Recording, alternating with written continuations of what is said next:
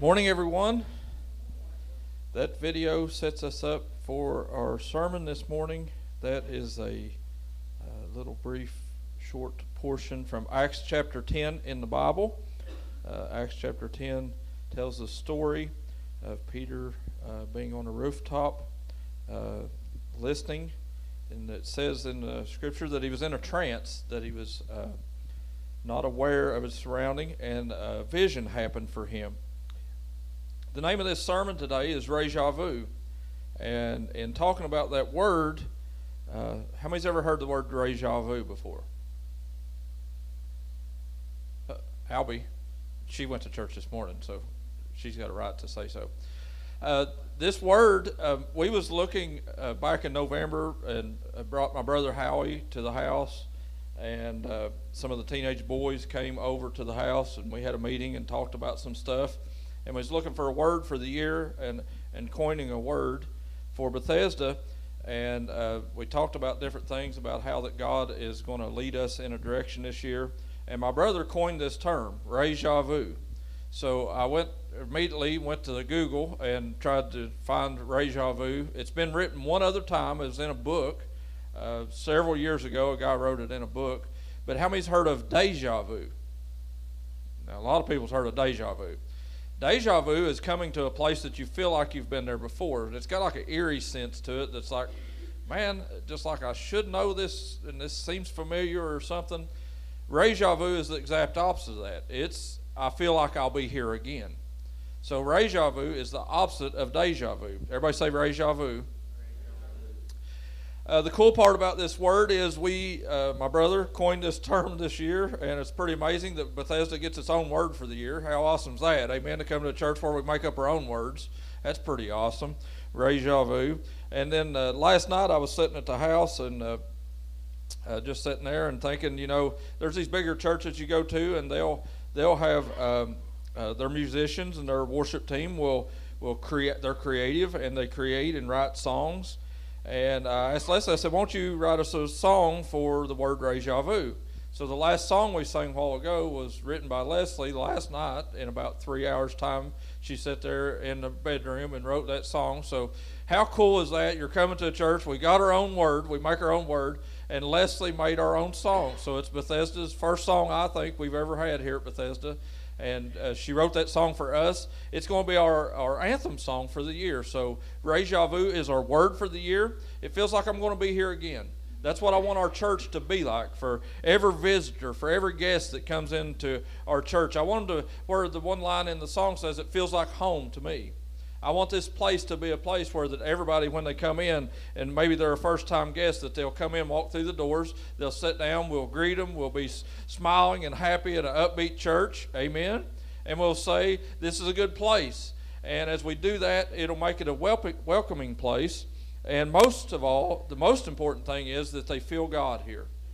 So it's good that we can interact with them. It's good that we got a greeter team. Thanks. Uh, Cindy, Sister Cindy's been helping us with the greeters, and she's always there at the door and welcoming everybody that comes in. She's real happy, upbeat, outgoing, and that's all good stuff, right? I love that stuff. I'm I'm thankful for a church where that we can come into, and it's not make believe either. It's not that she's fake and having to force herself to be positive. She's just that way by nature, and I love Sister Cindy. Everybody say I love you, Cindy. Amen. Thanks for serving. Thanks for serving your fellow church members. It's awesome. But most importantly, we got to pray that the presence and the power of God is here in our services.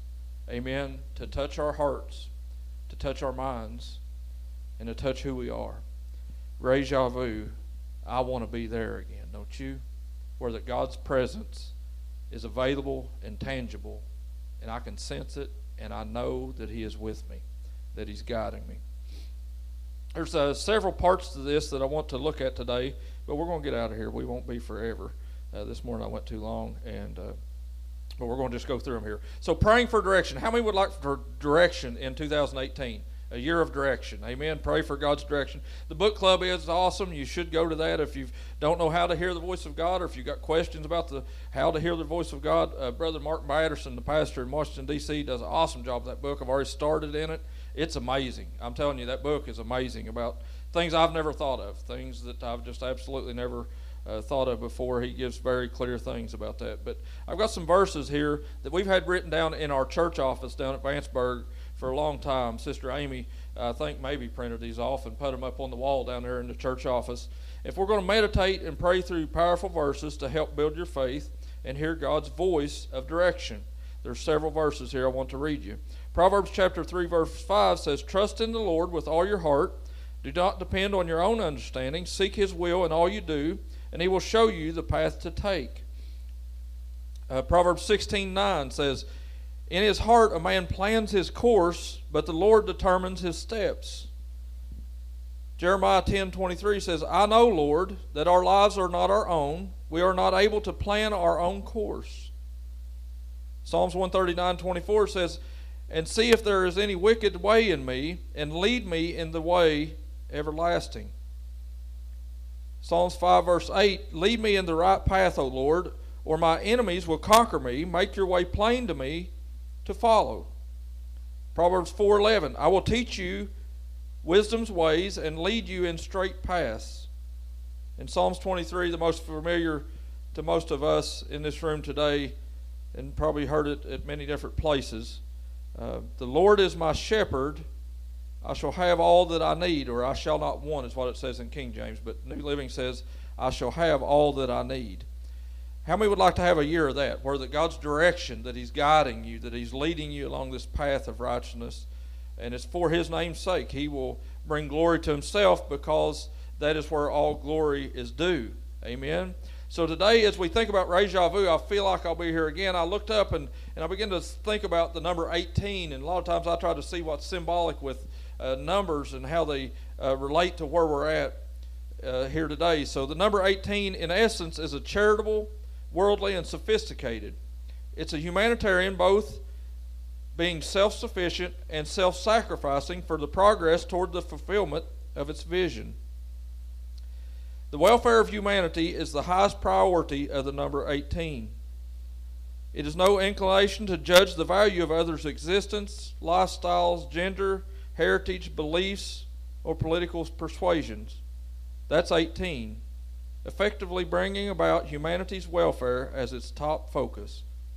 How many would like to see a year where the humanity is at the forefront, where the human beings and their lives are sacred, that God would hold us accountable for the actions we take and the things we say and the, uh, the things we do on a daily basis and how they affect other people. How many was like, uh, I was reading the prayer of Jabez as I've been going around these other churches, and you probably see my videos on Facebook, and I'm not doing that to be self-serving. I'm trying to promote other churches because I really truly believe that we are to promote our fellow man. Amen. And there's enough churches in Lewis County. And when Sister Gartha uh, first started Bethesda, she went through and done a count, and she counted up the seats in all the churches in Lewis County. And when she counted all those seats, and then she looked at the number of people in Lewis County, there's not near enough seats in churches as there is people in Lewis County. That was her heartbeat to say, uh, is there any reason to put another church here? And yes, there is a reason for another church. There could be more churches uh, birthed even again today. So we should look for that and thank God for that. And I was beginning to think about, you know, as Bethesda, we've got uh, 96 seats in this sanctuary, and there's 96 seats at uh, Vanceburg. So somewhere about 200 people. There are 192 people we can fit on a morning Sunday morning service. So how many would like to see that happen? Amen. That every seat would be filled. That people would be sense the presence of God they would be greet, greeted uh, warmly and as they come in. But at their humanity, at their level of humanity, would be at the highest priority. So in 2018, it's where humanity's is uh, welfare is the top focus, the top priority.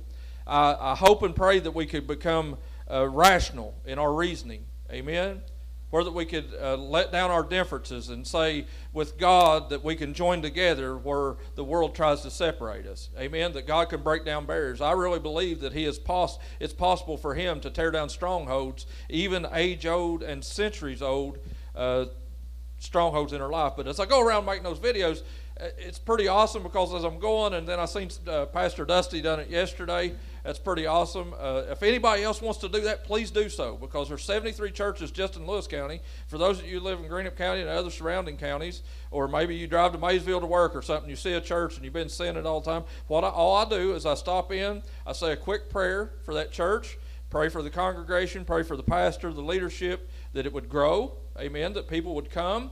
And then I stand there and I put my video on and I say a few words about what I know about the pastor or the congregation and invite people to come tell their church service times. It's that simple. Everybody in this room could do it. There's no reason at all that you, I know you make a lot of videos and maybe if you don't know how to run a, a, a phone or a video, get you a grandkid. Take them with you or your kid. They'll be able to. It won't be a problem. Uh, Dusty took Debo just to keep him straight, so Debo kept that all good. Good job yesterday, Debo he was promoting Clarksburg Christian Church, a great church down there. Pastor Lyle is the pastor. But uh, in saying that, when I've been going to these churches, I've been going back and reading the the pr- prayer of Jabez. And several years ago, there was a book come out called the Prayer of Jabez that they went through and studied. It's in the Old Testament in Chronicles, and it, it, it's just very simple. One little verse. It goes through and it'll tell people's genealogy, just kind of a boring, bland kind of thing. And then all of a sudden, it comes across this verse it's prayer, the prayer of Jabez. Jabez prays. He says, "Oh Lord, that you would bless me indeed, that you would enlarge my borders, and that you would uh, help me to not inflict harm upon others." And I, I, as I've been reading that verse, I've been thinking about how much harm do I cause others? Mostly because my opinions. I must be the only one. Man, everybody else in here saints. I didn't know I was in a room of saints, Mike. That's kind of surprising. It's a it's a very holy place in here today. Uh, has anybody else ever thought that your actions or your opinions cause others harm? Amen. I'm I'm ready for a year where that I don't do that. That I don't have to be right. That I don't have to. My opinion doesn't have to be the one that counts. Or or it's it's not all about what I think. It's about what God, God thinks. So Reja Vu, a word I feel like I'll be here again, is a year of word that I feel like that this this service today is going to be a a standard bearer for how we conduct ourselves this year. So this Acts chapter 10, I'm going a long ways here. We've, we've come a long ways around a circle. But Acts chapter 10, Peter is there on this rooftop, and it says that as he's up there, he goes up to pray. And amen, if you want to start your year off right, the best thing you can do is learn to pray. Amen. And you don't even have to learn to pray because it's not that hard. All you got to do is say, "Oh Lord, hear me," and He hears you. Amen. The Bible says that if you, in the Old Testament, King David would say, "Incline your ear to me, O God. Hear my prayers." All you got to do is talk to God like you're talking to somebody else. And sure, you're going to be driving down the road and you may be praying in your car. You don't have to pray with your eyes shut. So if you're driving, please don't pray with your eyes shut. You can keep them open. It's not, it's not hard. You can pray with your eyes open. It's okay. So as you're praying, you're going down the road and you'll be down, you know, I do this all the time. You'll look over and somebody will be looking at you like, What's up, homie? I got, I'm just praying to God, you know. It's no big deal. So people look at you like crazy because prayer, uh, and it seems weird or odd at first when you first become a Christian or when you first start attending church and you think you hear other people pray and you hear Debo stand up and bless the offering. You think, man, I wish I could do that someday. All you got to do is do it. It's really simple, really. Bless the offering, God. Bless those that gave, those who couldn't. In Jesus' name. Amen. That's what Debo said this morning. It was an awesome prayer, and God heard it. Amen. I believe in prayer. Do you? And, and in church, I believe that prayer changes things. That prayer, prayer can affect people's lives, not only our own, but those that we're around. So as he's in this trance, this is a, a, a, a trance, you know, a, a place of just a, kind of like you're stunned. So this place of trance that Peter's in, it kind of weirded me out. It's like, you know what? I don't, I don't want to be in a trance. Anybody? Everybody in here this morning, you're sitting there looking like you're in a trance right now. I don't know. Maybe you need to wake up, just shake a little bit, move. Let's get up and do jumping jacks or something. Amen. That what seems like we're in a trance, and and there's this drugs that they give kids and stuff now, this Ritalin and different things and different kinds of drugs, and it puts them in a trance-like state. It's an active little kid, and they'll give them this medicine, then all of a sudden they just mellow out, and it's just like everything's cool, you know. It's a trance-like state. So Peter's up on this roof, and he goes into this trance-like state where that he's he just kind of not totally aware of his surroundings, and then this vision happens. Sometimes we need to slow down in our prayer to listen. That's what this book whispers about. It's awesome. Whenever we slow down to listen, God will speak. So the year of 2018, if it's a, a year of reja vu for us and it's this Acts 10 type experience for us, I want us to be remain in this state of where we're constantly listening for the voice of God to speak into our lives. Amen. That he give us clear direction. So as I was thinking about this, Peter was there and he's on this roof and he goes into this trance. He's trying to pray and he kind of just zones out. You know, I've done that at prayer meeting before, Ernie. I don't know about you. I went one time to a prayer meeting and they had an all night prayer meeting at Raceland Church. I went up there and I was like, I'm going to go all night. And, you know, I get up there and I pray and go to the altar and pray and go back here to pray and pray over stuff in the church and get the oil. And I was walking around praying on seats and praying over the Sunday school rooms. And next thing you know, I was out of stuff to do. So I go up front and I lay down. I, I was sitting there and I'm like, I'm going to pray. And next thing you know, I woke up and I had a big spit bubble. The drool fell out of my mouth on the church pew. Amen. That's where I was. That's the state I was in. I couldn't help it. So I woke up. I couldn't even make it all night. So I was thinking about this trance-like state, and it's not only me. There's a lot of people in Scripture. One time, Jesus, he was about to die. He was two hours away from his death, and he comes, or a few hours away from his death. It's the next day, and he goes over to his 12 best buddies, like, man, we're best friends. I'm with you, homie, till the end. You know, these people, it's going to stick with you no matter what.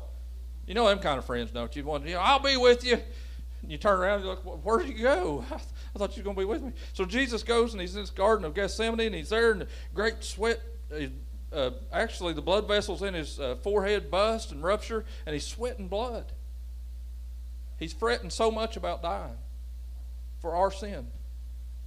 And he goes and tells his disciples, Man, just stay up with me. Pray for a little bit. He comes back down to them and he finds them and he says, What are you guys doing? They're sleeping. How often would God come to us and see our spiritual life, not even our prayer life, but our spiritual life, that we're in a trance, that we're asleep? Amen? So Jesus wakes them up and he goes back up the hill to pray again. He comes back down. Guess what they're doing? Back asleep again. Because that's how Christians are. Because when Christianity is new, when you first get saved, when you first become a Christian, it's like a point that you got all this enthusiasm, this adrenaline's pumping, and it's all new and fresh. But there becomes a point where that you read your Bible and you've read it through two or three times and you've prayed all the prayers you know to pray and you've witnessed all you know how to witness and it becomes this place where it's a trance-like state. Is there anybody in this room can say amen? Yeah. It's absolutely the truth. But Peter, in this trance-like state, God gives him a vision. God gives him direction. Everybody say reja vu. Amen. I feel like I want to be here again. Amen. Even in my lack, even when I can't stay awake, even when I can't pray hard enough, even when I don't witness hard enough, that God still shows up and gives me a fresh vision. Amen. It's not dependent on you, it's who He is. Amen. Because a lot of times we try to get through our Christian life on what I'm capable of, but that's not what God wants. He wants you just available. Amen. It's not your capabilities, it's your availability. Amen. That your availability is looked for. So Peter's up there on the roof, he's praying in this trance-like state. God shows up, gives him this vision. And Peter gets this vision. It's like, oh man, and there's a uh, sheet coming down, and all these unclean animals. So I imagine in my mind, knowing what Jewish custom was, there, there's no pig in it. They won't eat pig. You know, they got the hoofs are messed up. What if you had to pick your foot or your food on what kind of hoofs the animal had? That's what Jewish custom is. So they can't eat pigs. They can't eat shrimp. Can't eat catfish. How many likes catfish? Amen. Going up to, I've got to quit talking about food. I'm on this fast deal here. This is messed up. Man, go up there on the uh, the Greenbo Lake State Park for the big fish deal and eat all that shrimp and catfish and all that stuff. It's so good. But it's not about that. Peter couldn't see it. He was like, I'm not supposed to eat that. I've never been allowed to eat that. I've been taught from my childhood I can't be like that. And how many of us in this room have been reared in religion? Come on, somebody, have been reared in religion that put bindings on us to say what you're not allowed to do rather than what God can do.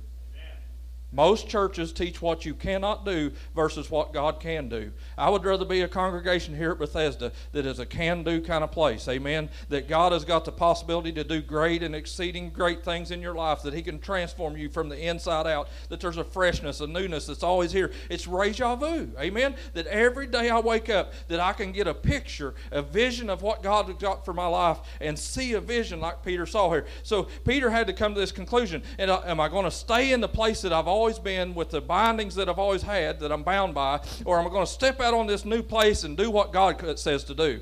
And Peter was smart enough by then. He's already let down Jesus once or twice, and he, he even cussed Jesus, said he, he didn't even know him just a few short weeks before this. And here you go. Peter's on this rooftop and he's there praying, and God shows him his picture. And, and Peter's like, No, I don't want to eat, God. And God all of a sudden says, But Peter, what you're calling unclean, I have called clean. How many of us have called certain groups or sects in our society or certain types of people or certain ethnic groups different people that, that God can't save them? They're beyond saving. Amen? We, we, we say it oftentimes, you know, that, that those type of people, they can't be saved. In our culture that we live in today, especially here in our region of the world that we live in, I think the biggest part that I see is, is the drug addiction. Amen. The pain kills, the prescription drugs, and those things that that the, that the doctors are prescribing, and and and all these people's reading this book, Dreamland, that the author wrote a few years ago. Dreamland's the name of the book. My dad's even reading it. It's about the drug epidemic, where it all came from, and what it does. And in that book, it, des- it describes how that your brain has receptors in it. That that there's these little transponders and receptors in your brain that gets these little firing electric codes that goes across, and that's how your brain works. And they've got all this rationale reasoning according to doctors and all this philosophy that they have about that your brain can't react the same way anymore after you burn it out with drugs. They used to call them burnouts.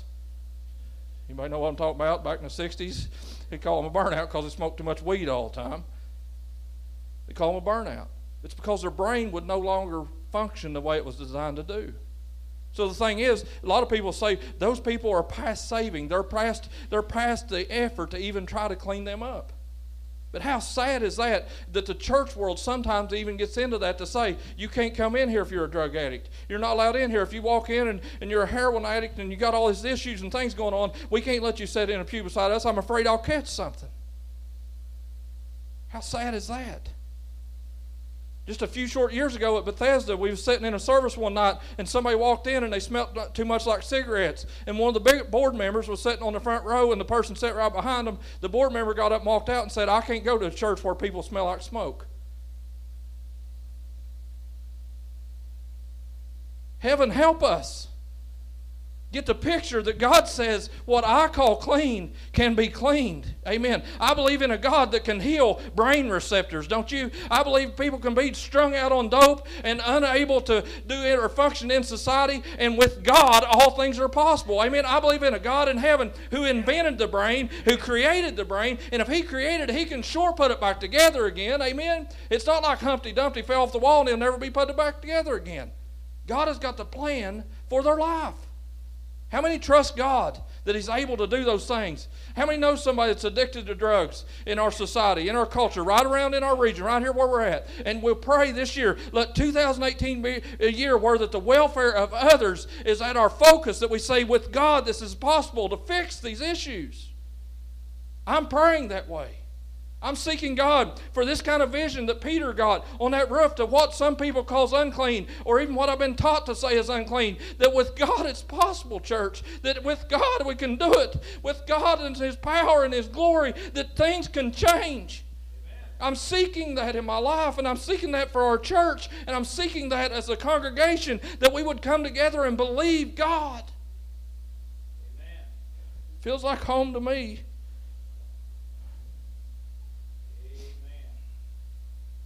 the question I have to ask, ask here is, and I wrote this down in my sermon, is how tired are you? How tired are you? Look at your neighbor and say, How tired are you? Aaron's pretty tired. She worked till midnight last night. Everybody puts teenagers down, won't work anymore. Right here's a young lady. She worked till 12 o'clock last night. Here she's sitting on the front row. Amen. Amen? Amen. Give her a hand. See, we got all these stereotype things that we say in our general conversation all the time. Let's put it to rest. Amen. Let's let God do great things in our congregation and in our society. Why don't we give up? How tired are you? Amen.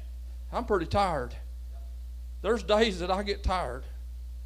And my drives home, sometimes when I'm driving home and God's Spirit begins to talk to me and tell me what church to go to, sometimes I'm tired, Ernie. I don't want to go up that holler. But I'm going to do it anyway. You know why? Because with God. Amen. given me the ability and the strength to even function anyway, why not do His work? If I'm going to give 10 hours to my work every day, why not give Him five minutes? Amen. If I'm going to give 10 hours to everything else in life, if I'm going to be on Facebook two hours, if I'm going to Instagram three hours, why not give God five minutes? Amen. And why is it that we as a society and a church, we get so tired? So tired. I am so tired. But the thing is, I want to know are you tired enough to pray? Are you tired enough to pray until something changes or something happens? I'm tired of the way we're living. My body is physically tired, but in reality, I'm tired of the way I've been living. Amen. God don't get enough for me. I don't know about you. Maybe you guys are the holy rollers and all you do is sit around and pray 10 hours every morning before you go to work. I, I don't know. I'm tired enough to pray until something changes. And the only way something changes is if we change like Peter changed. Because Peter, when he got this vision, he said, No, God. And then God told him again. And then Jesus in the video, it shows that Jesus standing there and prodding him along. Peter, go answer the door. You know what it would be like to answer the door for the Roman army for a Jewish person? It would be like ISIS, Baghdadi, whatever his name is over there, the leader of ISIS in Syria. What if he come up and knocked on your door, Ernie? Baghdadi outside, open your door. Would you?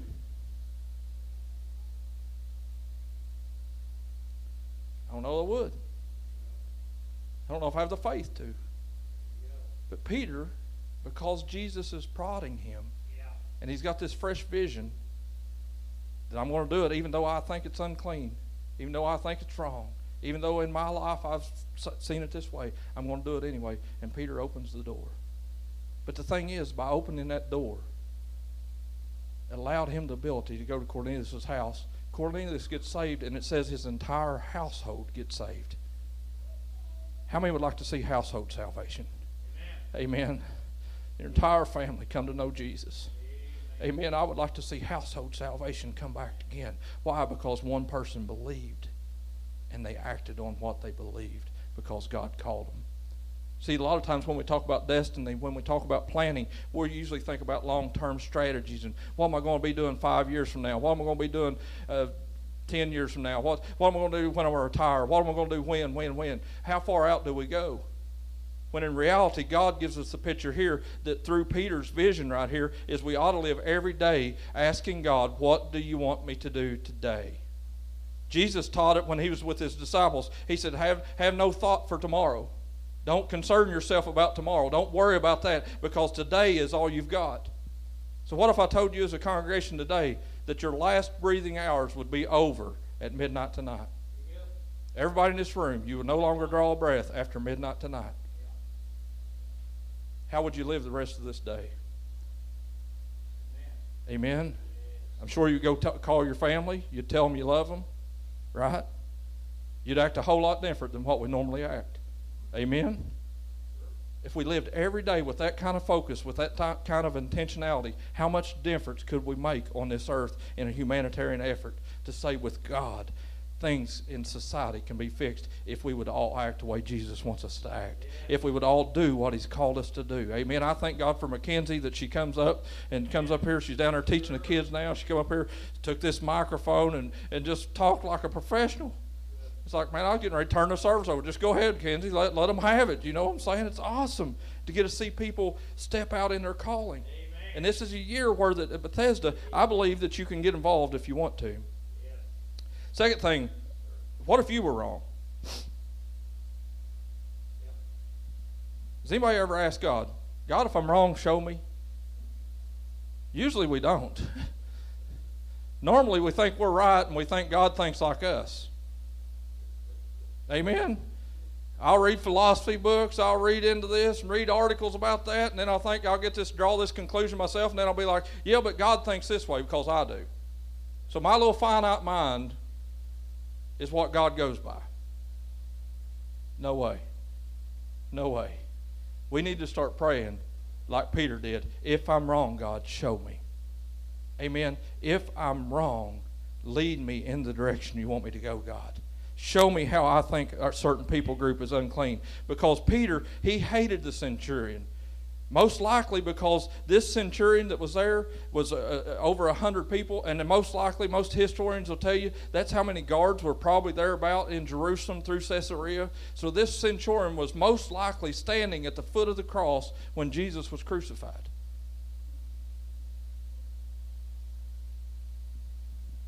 So would that be a guy you would like to go talk to?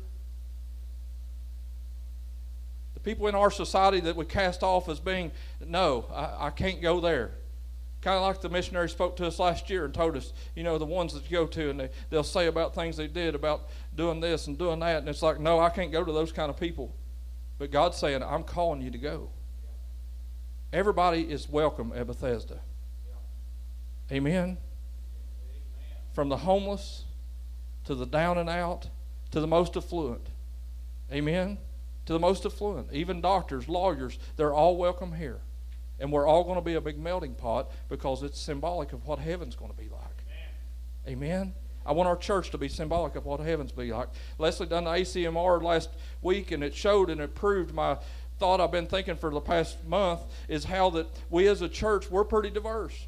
We've got 80 year olds, we've got 70 year olds, we've got 60 year olds that come to Bethesda, a lot of 50 year olds, 40 year olds, there's 30 year olds, there's 20 people in their 20s, there's people in their teens, and there's little kids. Every spectrum across the age limit, there's no barriers. I thank God for that, don't you? That we're a diverse congregation, that we're not just sitting here, you know, doing what we want to do. So, is God allowed to tell you that you're wrong? You need to make a decision today for this upcoming year, if you want change in your life, if you want direction, you got to allow God to tell you you're wrong. Maybe you're doing the wrong things. Maybe you're acting the wrong way.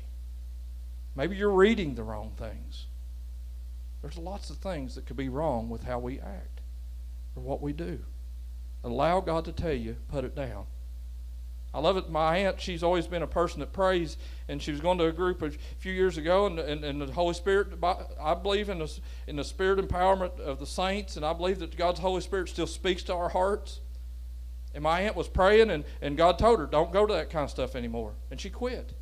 I thank God for that kind of conviction that when the Holy Spirit tells us we're in the wrong, that you just stop instantaneously. We need that kind of fortitude about us that we say, when God tells me I'm wrong, I know I'm wrong. Amen? And as a church, I want to be that way as a whole church. But the last thing that I, I want to speak about just for a second on this is that, that Peter, when he went over there to Cornelius' house and they shut that door behind him, and you've seen on the video how he turned around and looked, and I kind of see that picture to be a reality of how I picture in my brain the way Acts chapter 10 would roll out. That as he would go into this place, this unsecure place, or this secured place of where the Roman, uh, they had the, the, the, the power, the authority to lock people in or shut people out. And I can imagine Peter's fear is when that door shut behind him. Kind of pictures for me with my mom. Don't ever shut a door on mom. She won't lock a porta john door. You got to go stand in front of it, make sure no one else goes in it because she won't lock the door. She's claustrophobic. It's kind of the way Peter looked. What it was like a fret. It was like worry. Oh no, what? Huh? But I can imagine why. Because there's this centurion that killed, more than likely was involved in the death of Jesus, has invited you and brought you into his house. It's in Caesarea. It's 30 miles away from Joppa. That's a long trip. Anybody in here want to walk for 30 miles today? Good luck with that. Because a few years ago, when we planted this church, and I told everybody the whole time we was doing all the work on this church, I said, I will not take that no trespassing sign off the door until I walk from Vanceburg to here carrying a cross. That was my promise to Bethesda. Until I carry a cross from Vanceburg to here, 15 miles, I won't take that off the door. So the whole renovation, when we painted, when we done everything here, we left the no trespassing sign on the door. And that morning I got up, got me a cross, put some training wheels on it to make it a little bit easier. And I went down to Vanceburg and I got down there and I was thinking, you know, this ain't going to be bad. I'm in halfway okay shape. Put that cross over my shoulder and took off walking. Got down to the A, about halfway up that first hill, Ernie. I started feeling it. Amen. Just 15 miles, and it took me all day long. And people come along. Sister Betty come along, and, and she had a broke shoulder at the time, and she put it on the other other one, and she took off. Drag. Debo was there. I got pictures of Debo helping me drag that cross. And we can do more together than we can individually. Amen. Amen. So God showed me through that walk that I couldn't carry the load all by myself. That Bethesda as a church has to be more than just one. Amen. It can't just be the pastor carrying the burden. It's got to be everybody in this congregation. So when you call or whenever you hear about somebody being sick or when the little baby's up here in, in Firebrick that's been diagnosed with this disease, it isn't just up to their church to be praying. It's for our whole church of Lewis County to be praying together, binding together, saying, with God, healing is available. Amen. I'm going to pray for that little child's healing.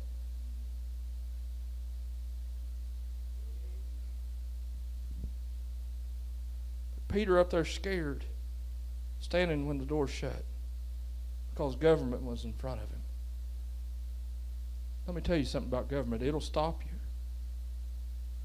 We know it very well because on April 15th every year, fear hits the nation. Amen. Especially for Amy. She's thinking about Earl right now. She's already been to, I've witnessed Amy and Earl go through this every year. They're self employed. So if you're self employed, you got to have some holdback power where you don't spend all your money because taxes time is coming. Sometimes you can file for extension. Amen. Try to get it off for six months so you can gather up enough money to pay them. Government is a fearful thing. Amen. How many's afraid of taxes? How many loves taxes? How many knows what the Bible says about taxes? Romans chapter 13. If you want to go to somewhere, go to Romans chapter 13. It'll tell you all about taxes. It'll say that you are to give your taxes to the government. But here Peter's standing in front of the government official, probably afraid. But he looks and the government official says, I don't know why, or, or you don't know why you're here, but the reason you're here is because an angel told me to send and get you. How many knows that's a relief? How many would like there even to be peace with your enemies? Amen. Where that God would come in and even your, your enemies would be at peace with you. Amen. That would be a new day, wouldn't it? So Peter stand there, and when when uh, Cornelius tells him that, like, uh, he's sitting there. Peter's like, "Yes, you know, God has sent an angel to talk to him so that I could come here." And as Peter begins to preach the sermon about Jesus and who he was, and, and the resurrection, and how that he came to set people free, that he's a, a liberator of captives. Cornelius was sitting there thinking, "I've prayed, I've given alms, I've done all this other stuff, but I've still not been saved." There's a whole different thing from praying and giving alms and being saved. So Cornelius sits there and he says, and he kneels down before him. It says even in Scripture that he kneels down before him. And Peter says, Stand up. I can't save you, Jesus can.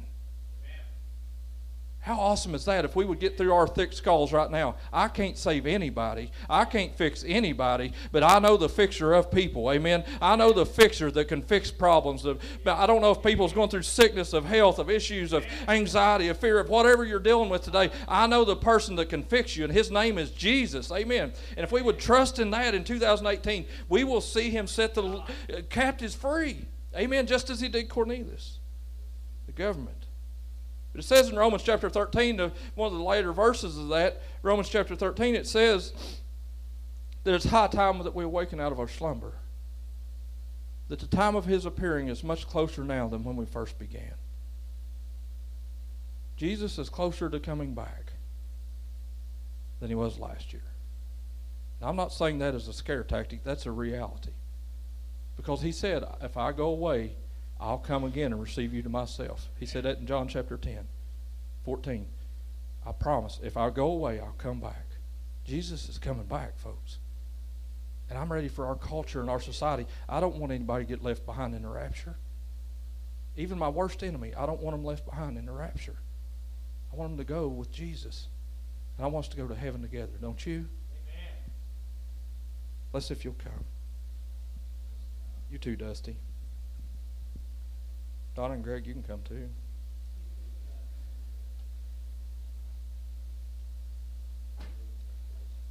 I looked up about this region called Caesarea.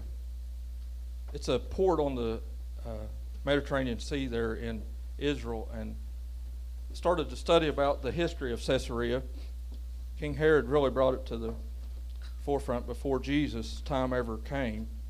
And he built all his stuff because he was trying to appease the government of Rome. So its its name really is after Caesar. That's why it's Caesarea. It's got Caesar in it. It's trying to appease Caesar for their nation. And I thought about what if that's us? What if we worry more about pleasing our government than we do our God? Deja vu. Everybody say it.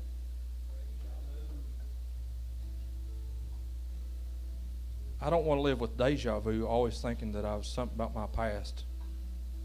I want to live with reja vu, always looking towards my future. And mostly just day by day. So, what reja vu is really going to teach us as a church that we're going to live better day by day, hour by hour, minute by minute. We never know what tomorrow holds. Don't worry about it. But as I looked up this Caesarea, there's a family that bought it several hundred years ago that are called the Rothschilds. I don't know if you've ever heard of them, but it's the richest people on the planet, really, the richest family. And they bought this region of Caesarea, and it was prior to even ever being the nation of Israel. But they're Jewish people, and they bought it. But when the Jewish nation became a nation in the 1940s, the Rothschild family gave this property into a trust and they put it into a trust so that all the money that is uh, acquired or the profit that comes off the property is given back to the nation of Israel for the benefit of others. It funds the school system in Israel. It funds the welfare system in Israel. How amazing is that that billionaires are giving away money to help others? 2018, it says it's going to be a year where humanitarian effort is going to be the focus. I believe that there's going to be legislation. I believe there's going to. I believe God can change the minds of men and women across this country to make us think different. Amen. How many would like to see this be a year where that others are thought about more than ourselves, even in our government? That they'll put political persuasions aside. It said in this meeting that I originally brought up about number 18. Politics won't matter. How many would like to have that kind of year? Politics don't matter. Amen. This would be an awesome year, wouldn't it? What if reja vu is the answer for us to walk through that and say, you know what, I'm not worried about the next election in 18 or the one in 20, or I'm not worrying about any of that stuff. You know why? Because I'm living for God today. Amen. I'm going to do what He's called me to do today. And as I walk this journey and talk and do what Jesus tells me to do, I'm going to have a whole lot better life than what I would if I worry about everything. Amen. Won't you stand with me if you will?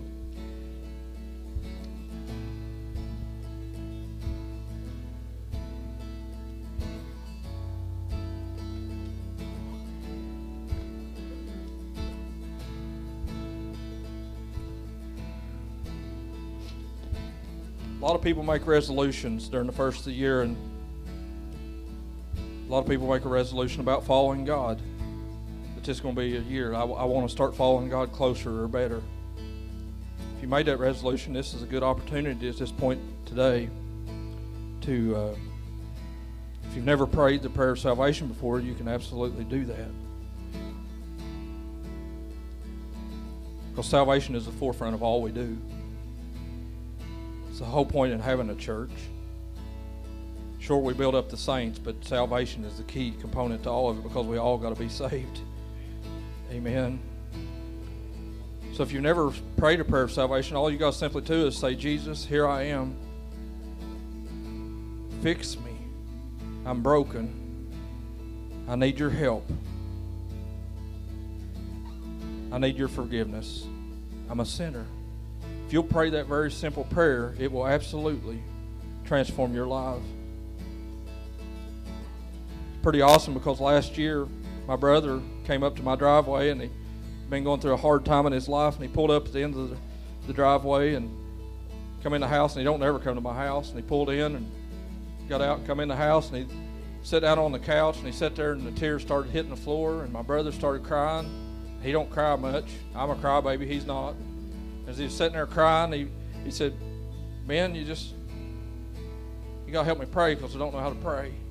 And I got to have God to fix me because I'm broke and I'm tired. Word was, I'm tired. And I helped him pray, and I told him he had to call mom. He called mom, and I had no idea what would lead for my brother's salvation. But this year, we've, as a church, have had a few guests start coming, and people start attending, and Ryan and Elizabeth started coming because Ryan told Elizabeth he wasn't going to church anywhere else but that church that Howie goes to. So Ryan came all year long, and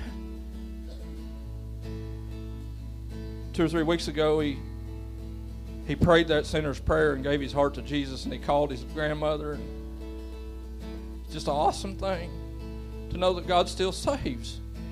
Amen. That He liberates those that are in bondage and I never knew by my brother getting saved that other people was going to get saved. So we as a church now, and we just did it New Year's that uh, Elizabeth and them had to baptize Val. Congratulations, Val, on getting baptized on the New Year's. It's pretty awesome. Ryan said, I don't want to get baptized in a tub. I want to get baptized in a creek. So now it's going to be awesome because my brother, that a year and a half ago was not saved, is going to get to go down to the creek, and I'm going to put him in the creek with this little boy he's known all of his life named Ryan, and he's going to be the one that helps baptize Ryan. Amen. Because God is good and God saves. He still fixes broken people.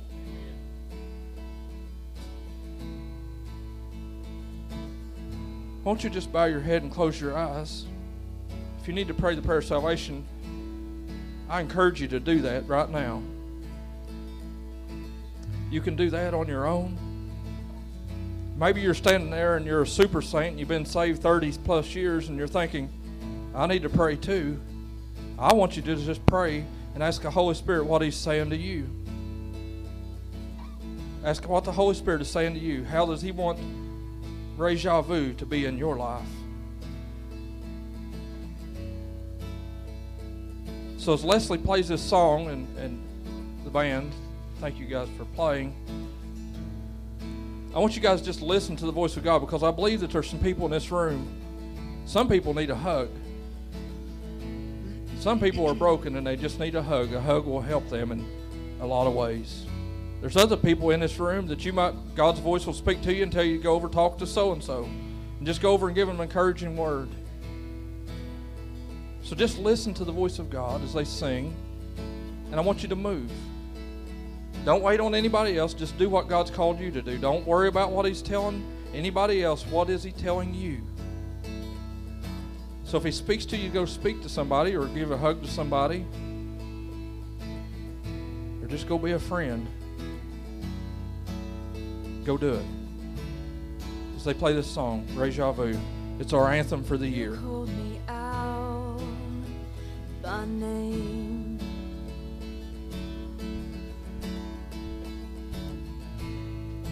Just as I was in all of my shame.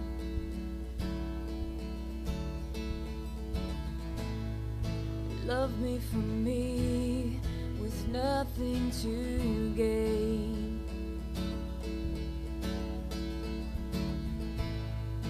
You have called me to greater